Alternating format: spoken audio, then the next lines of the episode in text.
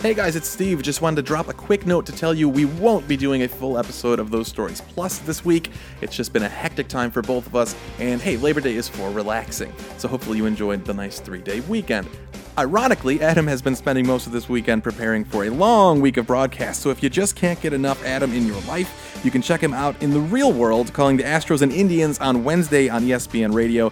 On Friday, he's got Louisville-Syracuse, which is Aaron Sorkin's alma mater, on ESPN2, and then Lions and Colts on Sunday on ESPN Radio, so support him and watch and listen in.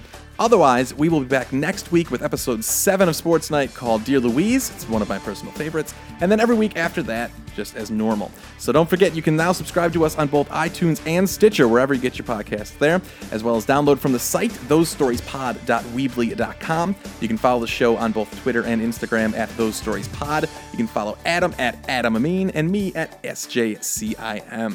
Thanks a lot, and we will see you next week.